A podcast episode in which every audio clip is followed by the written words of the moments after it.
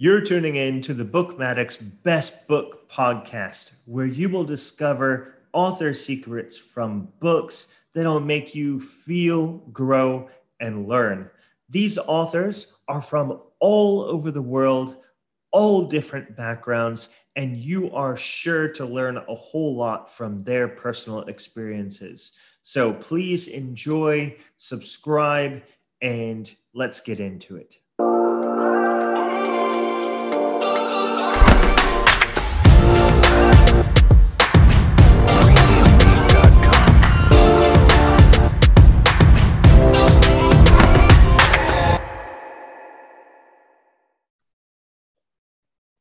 Hi, BookMattic lifelong learners. We've got a great guest here today, Jim Rees. Uh, he's the author of Vicious Cycle, uh, which is a you know really interesting book.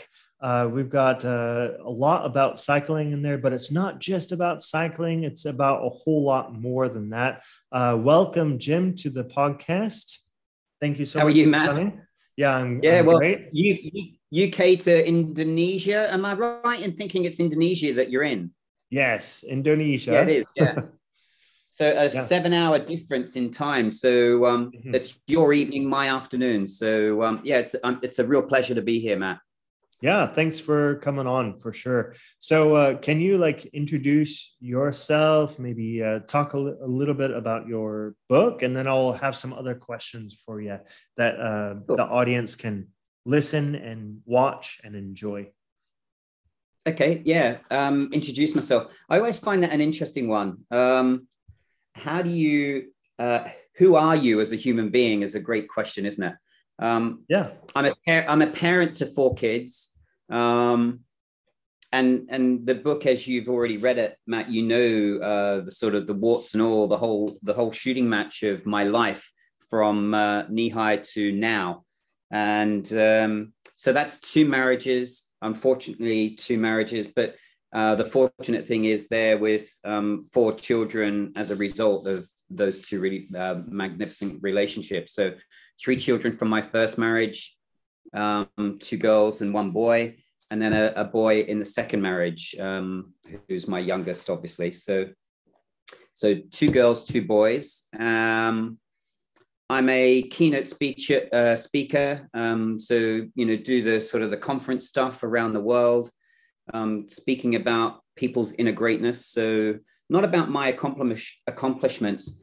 I talk about the race across America and Ironman triathlons more as a sort of a background to me being a normal guy.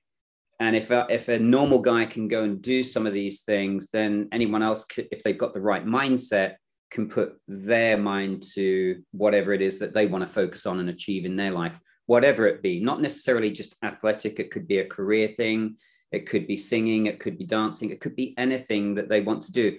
Similar to yourself right now, you know, um, you've aspired to go and get your master's degree. So it could, you know, could be any of those uh, aspects in our lives.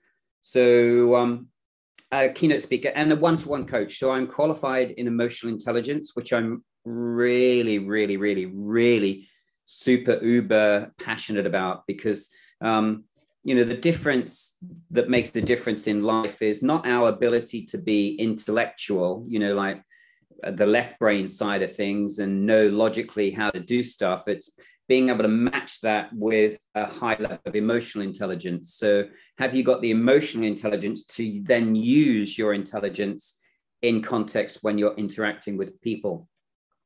So, um, you know, and so the coaching piece is uh, really important as well. So, first and foremost, uh, going back to introducing myself, I'm a I'm a dad with four kids, um, and I'm really passionate about the coaching stuff.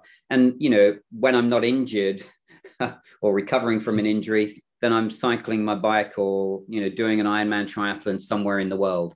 So, mm-hmm. and I'm still competing now. So, um, you know, I've got this year in May, I'm going over to Mallorca to do the half Ironman there.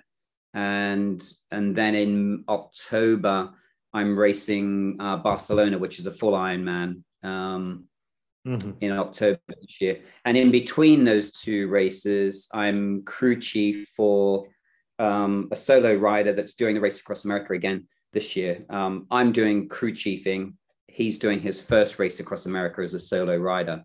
So mm-hmm. um, I'm bringing all my experience from my coaching world and my experience from the race across America to build a team and get him safely across America um, in ideally the top three at least. You know, I, I think he is definitely going to be top three um, and potentially even win the race this year. So I'm quite excited about that. Mm-hmm. You know, I, I really had a, a, lot of fun reading your book because, well, you talk a lot about the race across America, which I didn't know really about before. And that's what, 3,050 miles, right? Yeah. Yeah. yeah no, that, is, a, that is a, an inspiring feat that you explain throughout your book. And uh, that's so cool, Jim, that you were able to do that three times. Well, yeah, four. Mistaken, right? Yeah, no, four if you don't count the uh, the four man race across America that I did in 2005. Right. So yeah, three consecutive solo races, which I was lucky to have um, phenomenal support from my then wife and family. Um, so 2007, 2008, and 2009. And yeah, uh, yeah I mean, um, most people spend 10, 15 years planning to do one and only ever do one, but I was lucky enough to be able to do 3 mm-hmm. And I suppose for me, the race across America is considered to be one of the toughest races on the planet. And I think I think one of the reasons for that is there are other races that are pretty brutal as well. Um, you know, the Marathon des Sables. There's a whole load of other things that you can go and mangle yourself as as an ultra athlete. You know, um, lots of running races, multi-event races. But the the thing that makes this unique is the the non-stop nature of the race. So you start in San, San Diego, and then you finish in Annapolis 3,050 miles later, and you have to finish the race within 12 days. So, you know, on average, you're you're cycling between 250 and 400 miles minimum per day every day until the finish of the race, and and then of course you're taking your sleep um, when you need sleep. So most most of the riders, well, all of the solo riders are definitely sleep deprived and end up with ridiculous bouts of hallucinations and and then all, all the weather conditions that you have to face during the race as well so there's there's a mm. you're bombarded psychologically physically mentally spiritually it pulls you to shreds but you know and that's the, that's the that's the attraction for nutters like myself and I know you you're you're sort of more of a runner, is that right? Yeah, that's right. That's right. Yeah, so, you know, yeah. So you know, and and runners, anyone that's into ultra anything um, or addicted, you know, we all have addictions as human beings. So you know, that was part of my addiction at the time. You know, it was a it was a blind spot in terms of what it was doing to unravel my my then relationship, my second marriage, um, which is really sad, but that's life, unfortunately. Um, and you know, the blind spot for me was I was doing this thing. I was doing race across America and fully focused on the race across America, whilst you know my business was taking a bit of a downturn um, for two reasons. Partly because I was so focused on the race across America, but also the bigger reason, I guess, is because the global fi- financial meltdown was happening in 2008, and it really did, you know, for small solo uh, operators like myself as a coach, it really did knock the the corporate training world uh, for six and a lot of other other industries at that time. And you know we've recovered, and then COVID's come along as well to come along and and give us a little bit of a um, a reminder that you know what's important in your life. So yeah, the race across America is quite a, a spectacular race, and and I suppose the question that I get asked a lot and I'm sure it might have been in your repertoire of questions uh, this evening for you, would be, you know, so why? You know, what was your compelling why? What was your purpose behind doing three races across America when most people would be happy with just one? And and for me, it was genuinely um, my my I was driven to inspire other people to believe in what was possible, and and and it genuinely is that I'm not a I'm not a, a uh, Olympic cyclist. You know, um, you know, I'm a I'm an average club cyclist at best. But what is quite steely about me, what is quite you know, I've got a, an amount of stubbornness, determination, grit, call it what you like, but I've got a blend of that stuff that just I'm, you know, once I get focused, I won't let go until I've got it done. So I, I, I was wanting to build a reputation, not to just do it once, but go back again and do it quicker, and then go back again and then do it quicker. So could I apply a lot of the thinking, my mindset strategies from my coaching practice into um, performance on a bike? You know, in what was considered to be the toughest race on the planet, and you know, I, you know, I was lucky enough to be able to go back from 2007 and better my time in 2008, and then better it again in 2009. And, and of course, that being the case, 2009 was my best race. Um, I finished it in 10 days and 20 hours. And uh, that year I had uh, 13 and a half hours sleep in total. So that's, you know, in context, about an hour and a half per day over that 10 days, 20 hours. And that year I'd finished sixth overall. So, you know, it was my best finishing position, you know, and I think we had about 42 riders that year. And I was sixth overall out of, you know, the, the people that come from around the world to compete in this ultra cycle beasting event. Mm-hmm. Yeah, it's absolutely amazing. The well, must you must have to have that strong, very strong mindset, as well as a strong body too, right? Yeah, I, I, I think the mindset the mindset is the big piece, and and I, I've never. I, some people might think I, I've downplayed the crew side of it. I, I'm, I'm not sure I did necessarily. I hope that I've given them good enough credit in the book. Um, without a crew, you can't do the race across America. Um, what I was trying to depict was that um, in the book, and I'm not sure if I do really give it justice or the crew justice, but you definitely cannot do the race without a, a an, an, amazing crew. And it, each of the crews were pretty spectacular in terms of their commitment to, you know, being there, supporting you, you know, um, night and day, 24 seven until the race is finished. Um, when the race is finished, they may they may not think of you in the same way, uh, but they certainly will have had the most amazing, amazing experience, and those memories will stay with them for the rest of their lives. Mm-hmm. And um, and that's true. You know, that's I suppose that's life, isn't it? If, if life is about trying to create as many special memories as possible. Um, mm-hmm. And certainly, the race across America is up there with memories. Nowhere near um, up there with seeing your children being born, and you've you've you've got one, you know, you've got a daughter yourself. Mm-hmm. So um, yeah, you know that that is a spectacular thing that won't ever be beaten by anything, you know. But um, from a sporting perspective, you know, Ironman triathlons, um, but the race across America is for me my my pinnacle. Um, now, when I go and do an Ironman, it's sort of like, well, it's just an Ironman. It's sort of like ten hours. You know, it's in comparison at you know 10 days versus 10 hours i can i can i can put up with the the sort of the suffering that you suffer when you're in a race you know yeah. that, that's race in an endurance race yeah that is but i mean like when you hear the word ironman you're like thinking oh this is so tough but actually after you described this whole uh RAAM race across america i was just like oh yeah this sounds like the toughest race uh, so yeah, just reading through this uh, was was a very good experience, and I'm glad that I got a chance to read your story. So actually, what uh, like what made you decide to write this book in the first place? Yeah, it's a, that's a great question, Matt. Um, what got me to do what? What? Why did I do it? I think it was part of uh, it was part cathartic. It's been it's been ongoing for a long time. So I started attempting to write this book when I was still married in my second marriage.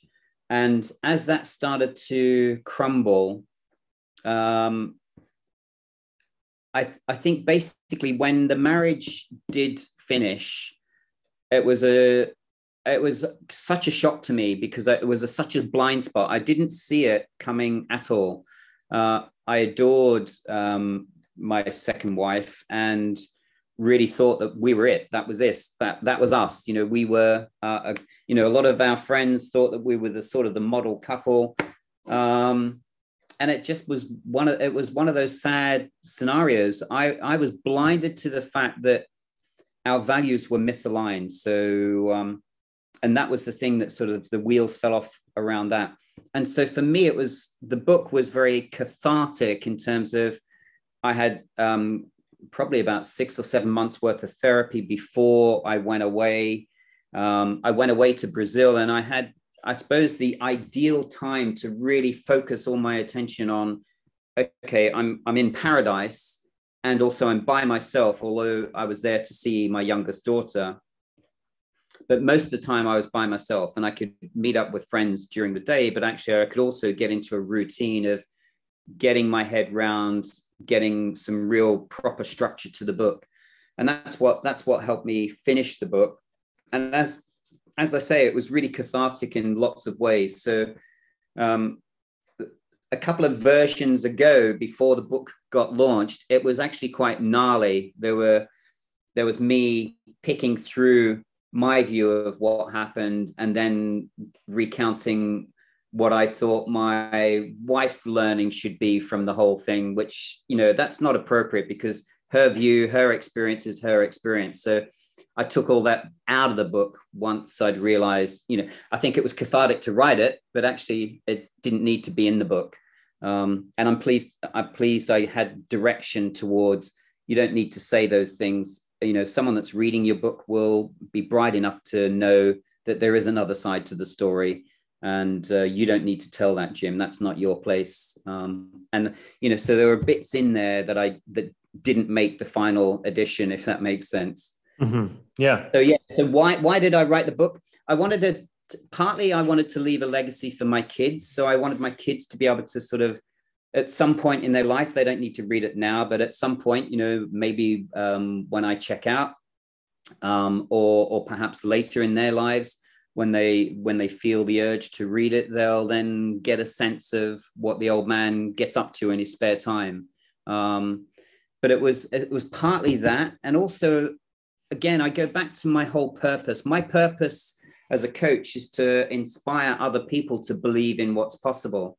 So again the book i'm hoping will inspire other people to realize that you know nothing's um, set in stone. You know if you've had a, a, tricky childhood or you know not a great upbringing or even if you've had a great upbringing you still might be confused and not not really believe in yourself. So i i wanted this to be a book that could help people leverage their inner greatness that's always there. It's you know so i sort of touch on it in the book i think a little bit matt but not go deep into it but i really do you know through conditioning when we're born and I don't think I read I wrote this in the book, but they, they, they did a study about uh, 20 years ago. Uh, they looked at 105 year old kids, um, 50 girls and 50 boys, and what they measured was their self confidence and their self esteem. And what they found with these 105 year old children was that 95% had high self confidence and high self esteem, which was amazing and your daughter mm. is that age now you know and this is mm. quite exciting as a parent to hear this what's quite shocking when i learned that they then followed these children until they were 18 and not followed them all that time but they they then re re-interviewed them and re-measured their self-confidence and self-esteem when they were 18 and what they found when they were 18 they only only 5% had the same high levels of self-confidence and self-esteem which was quite shocking, really, when you can consider, you know, well, what's gone on? Well, of course, we know what's gone on. Life has gone on. You know, they, they've then started going to school. They then get uh, judged by their, their peers, their friends, their parents, their teachers. Uh, they start getting told that they can't do stuff uh, from either parents or teachers or peers or society. Um, of course, kids nowadays, social media is a big thing. So we're bombarded, you know, these five year olds are then bombarded with experiences that either boost their self confidence. And if you're a great parent, then you'll be doing that all the time, um, or take away from their self confidence. And of course, most kids, unfortunately, get bombarded with that inner greatness that was planted when they were first born mm-hmm. gets dampened down over time. They get keep on hearing that they they they can't do this, they can't do that, and then they start believing it. So the inner greatness gets dampened down. It's almost like the light gets dimmer and dimmer. And really, it's our job as parents, my job as a coach, to shine some lightness on that darkness. You know, I, I mean, my business is called the EI Guru, not because mm-hmm. I'm a guru. Mm-hmm. Uh, it sounds quite an arrogant thing to call yourself.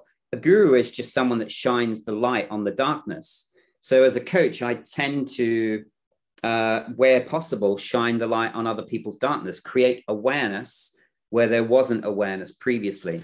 So, you know, as much as, so I'm not some, you know, guru as such. I'm just a guy attempting to, you know, I don't always have the, the answers. You know, a lot of the time I'm still struggling with stuff myself, you know, so, um, but I'm trying to make sure that other people are reconnected to their inner greatness. So I know it's a long answer, Matt, about why the book, but the, the book's purpose is to inspire other people to believe in what's possible.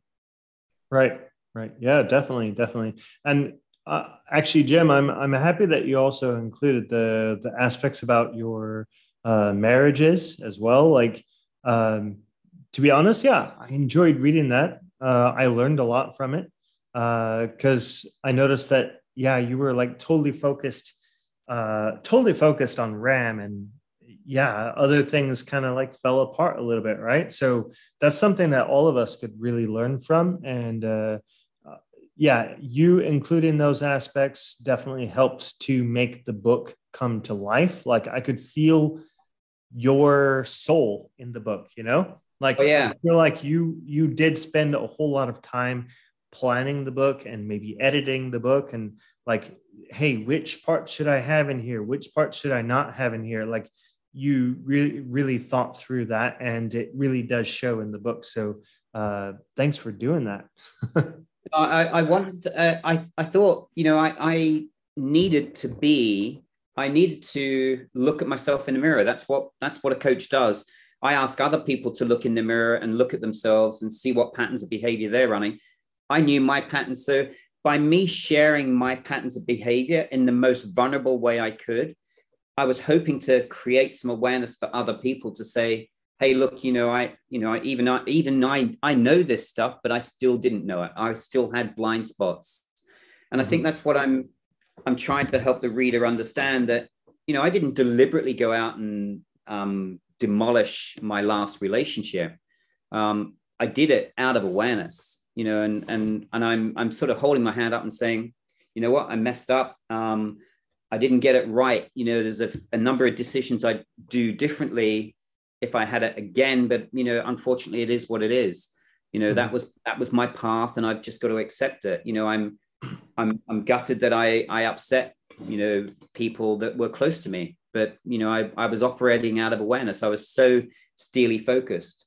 So yeah, I, I'm hoping that other people can maybe learn from some of that, and um, and you know also forgive me for being out of awareness when I should have probably see the readers readers reading the book might think why didn't why couldn't he see this? But uh, uh, even you know and you, you you just don't because it's a blind spot. You know if I asked people that are listening to this podcast what are your blind spots? It's a it's a great question I ask as coach as a coach you know to people that I'm working with. You can't answer that question. People don't know their blind spots because they're blind.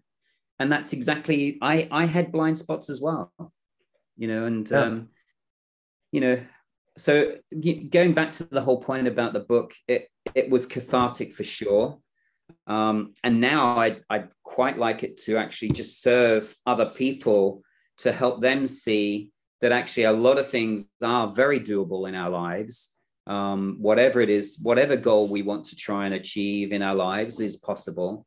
Um, apart from maybe sprouting bring, wings and flying from a mountaintop, you know, let's be realistic about it. That's not going to happen. But you know, other goals are very achievable. It's about a, a good mindset. You know, if you've got a, a good mindset, um, carry on. I mean, I've just been listening to Will Smith's uh, book um, on Audible. Actually, um, it's a it's a great listen and he he's very similar. You know, his um, childhood was um, very military uh, in it in its in the way his father used to run their family.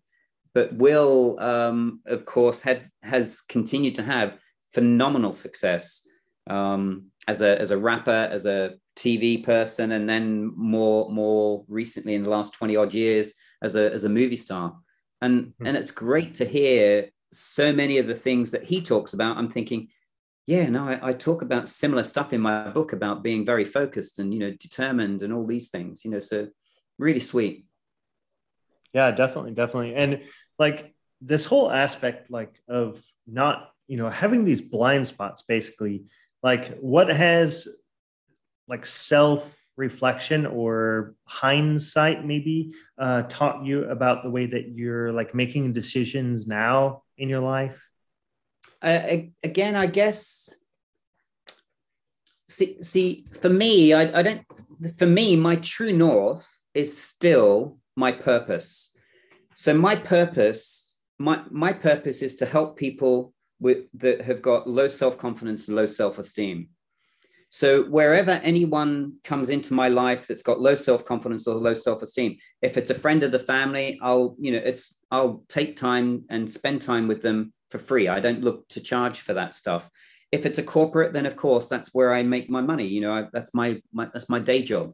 Um, but ultimately, my my my purpose is to inspire people to believe in their inner greatness. Um, so that means I'll, I'm. It helps me make choices about what I do and don't do. And again, it's interesting to maybe that's interesting for your listeners to hear that, but it's exactly Will Will Smith talks exactly the same way about purpose. Purpose is the thing that guides us. And I've been, you know, I do a lot of um, purpose workshops for organizations, you know, so big global organizations, have they got a purpose? And, and it's about the purpose that is the thing that drives us. So for me, it's always the purpose. Um, the thing that I'm more conscious of than, you know, if, if you talk about hindsight, is the values alignment. And, and there is a values exercise in the book, as you know. And for me, it's about making sure your values are aligned with your partner's values. If you're in a relationship, make sure those values are, are aligned, or at least you're aware of each other's values so that you can then you know, um, navigate towards each other as opposed to apart from each other. Mm-hmm. And the same thing applies, Matt, as well, of course, in organizations. You, if you're working for an organization and your values aren't aligned with their values, you, it's going to unravel at some point. You know, otherwise, you're bending yourself out of shape working for an organization that you don't believe in. Yeah. So, um, the values thing is big for me. Um, and ultimately, you know, I talk about built for greatness, and you know, my purpose is to inspire people to believe in their inner greatness. The other thing that I think, and I'm I'm not sure whether you you really um, can't remember whether you commented on, on it or not, but for me, the metaphor of the fingerprint is the critical piece for every human being on the planet. If we could if everyone on the planet could get the metaphor of the fingerprint, um, you know, get it, get it, i.e., it's in their DNA, it's part of how they operate as a human being. So the fingerprint metaphor is if I had a glass of water, I, every time I pick the glass of water up, I leave my fingerprint on it. Now, depending on how emotionally intelligent I am as a human being, I'll, I'll either deliberately, if I'm really emotionally intelligent, I'll deliberately leave a positive fingerprint in every interaction I have. So, and, and there are three groups. I, I, I talk about this in the, in the book in particular. There are three groups that I think we need to be conscious of when we're thinking about fingerprint. The first one is the intimate relationships that we have, which is our family and friends. So, and these are normally the people that we take for granted, you know. So, can we be mindful and aware enough to leave a positive fingerprint in all those interactions? Can we be mindful to turn the phone off and be really focused on our kids when we're with our kids or with our partner when we're with our, or with our brothers, sisters, etc., and our close friends? So that's the I think that's the most important group because they're they're your life support system. The second group is the people that you interact with at work. You know, um, you're spending probably, you know, a third of your life um, at work. You know, um, with people, your boss, your peers, etc. So, can you leave a positive fingerprint in all of those interactions? And then the final group, as you know, because you've read the book, um, the final group is everyone else. You know, when you go to Starbucks or McDonald's or I'm giving giving away big corporate company names here, but you know, when you're paying for the petrol at um, at your gas station, you know, can you leave a, a, a positive fingerprint in that brief interaction with that individual that you might not ever see again? Can you leave just a smile or just a nice interaction as opposed to a neutral one? Now, mm-hmm. some people might say, well, I'm not really bothered about them. But actually, that's not the point. We're all brothers and sisters of this world community. And I, and I just think, you know, there's still um, wars and, you know, a whole load of terrible things that we do to one another as human beings. And if we could jump on board this fingerprint metaphor, wow. I mean, could mm-hmm. you imagine what it would be like if we all deliberately left a positive fingerprint in each interaction that we had. It'd be pretty cool. Yeah, yeah, definitely. Yeah. Um, so yeah, I mean that that would be my banner, I suppose. I really want to be waving that all the time, and I do quite a lot, of course. In the corporate world, I do. yeah, yeah, that was actually definitely one of my point. One of the the one thing that I would like to touch on is the fingerprints. And uh, yeah, I, I, wrote it down here. So I'm glad that you started talking about it because, well, uh, now I, I don't have to ask that question. so, so, I mean, uh, I, I, also would love to emphasize the fact that uh, the fingerprint analogy was a really good one. And I, uh, when I saw that, uh, I believe I posted about it on Instagram as well. Uh, so maybe that's why you were thinking I had talked about it, which, yeah, I had talked about it, but not in this episode. uh, but yeah, definitely the fingerprint thing is uh, is cool. I think you mentioned a story about uh, this might not be the right part of the book, but uh, about like when you were going to the grocery store or something like that, and then you were like sitting there on your phone, and then someone, yeah, yeah, like, for sure would you yeah. marry me? I think it was right. yeah, no. I mean, it, what a, what a remarkable gift. Uh, a young a young lady. I mean, she must have been at least. Goodness me, she must have been at least 35, maybe even 40 years younger than me at the time. You know, this, this is quite remarkable. A young kid just serving on the checkout counter in one of our supermarket stores and it was a lunch break and i was doing a leadership development program. I'd just been speaking about the fingerprint metaphor in that you know in that sort of learning environment with you know 12 corporate you know big cheeses. And um, i'd come out for a break at lunchtime to go and get some sandwiches and stuff. And this young lady she was click click and i was busy you know out of awareness um, completely not um, giving her any attention whatsoever and she was saying, "Oh, do you want to? You can get a two for one offer." And I said, "No, I'm fine." You know, and I kept on typing away on my phone, answering emails, and then, as you say, she um, after about a series of three or four, no, no, you know, I was just really, it was rude. I was terrible. It was just dreadful. I, I mean, I'm still embarrassed. I'm embarrassed telling the story now, but it, it was a beautiful gift, the whole learning experience for me, because it was a reminder so she then, as you say, um, after she had about three or four no's from me, she then just said, Will you marry me? And it was like such a curveball. It was so far left field. I wasn't expecting it one bit. And I just stopped and just could erupted in laughter. And I said, Oh, thank you so much. You know, thank you so much for bringing me back into awareness. Um, that was so rude. I'm so sorry. And I said, what's more, even more embarrassing is I'm a coach, and this is what I preach to all the people that I work with. You know, so it yeah. was a beautiful, a good slap in the chops to sort of create, you know, wake me up from my stupor. And let, let's face it, we we all fall into that trap. You know, I'm not the only one. I know that. Um, but it, it, was a beautiful gift and a, a beautiful moment. You know, uh, I'm sure she must retell it in a different uh, vein, but it was just such a, a glorious moment of you caught the guru out, you know, ain't being no guru now, are you, Jim? You know, so it was really quite funny. Mm-hmm, definitely. One of the one of the enjoyable stories in the book for sure. Um, so yeah, is there any other advice that you would like to give today? I'm, no, not really. On? No, I, I no, I, I think um, are there things that any bits of advice? No, I, I think we've covered quite a bit. Uh, for me, it's about um, the fingerprint that we're leaving in every interaction. You know, mm-hmm. for people to really truly uh, define their values that they, if they're in a relationship, and if they're not in a relationship, make sure you know what your values are anyway.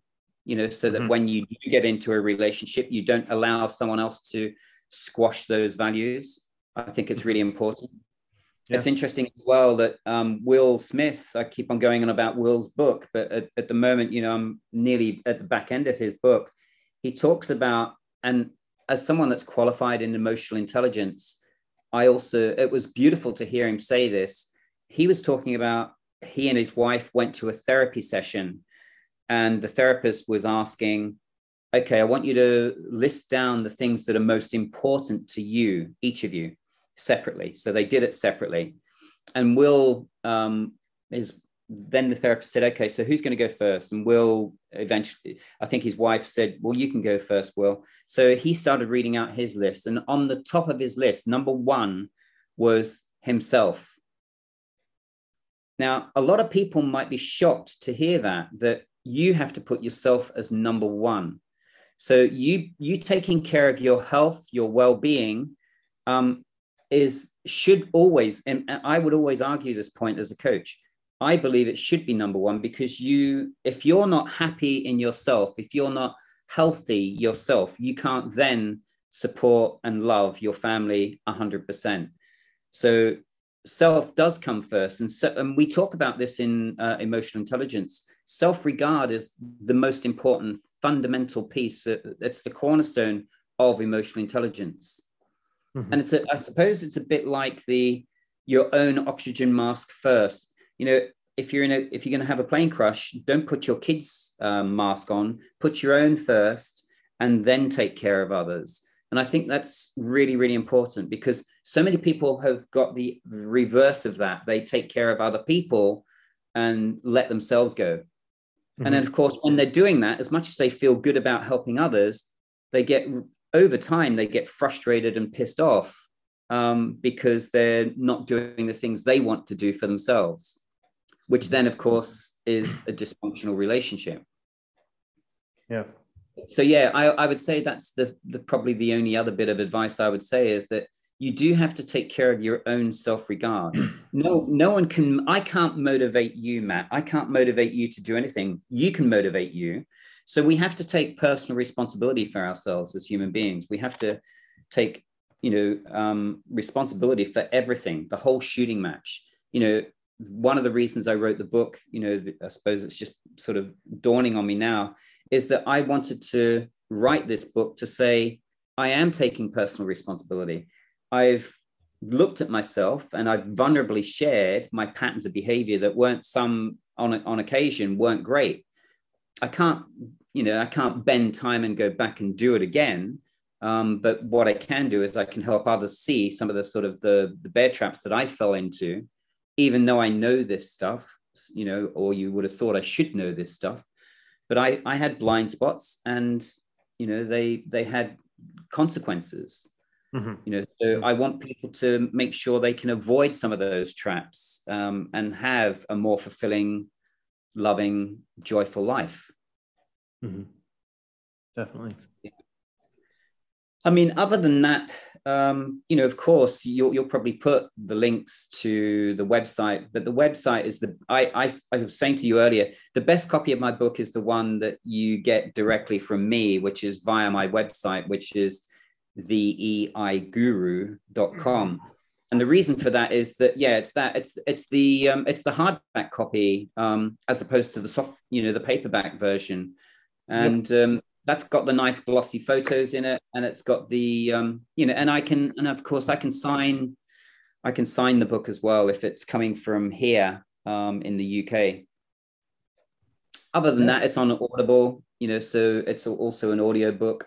And, you know, if anyone's interested in the coaching stuff that I do, again, that's via my website, the EI Guru. Mm-hmm. Definitely. Yeah, I'll, I'll include those links for sure in the the YouTube uh, video people are watching and the the podcast people are listening to. So uh, yeah, definitely put the links so that you can click and uh, get a hold of the book.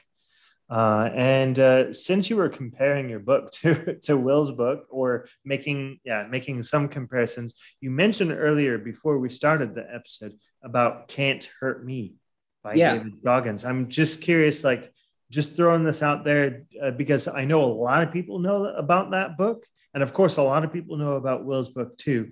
Uh, so maybe you can make a compar- comparison to that one as well, just to maybe pique people's interest.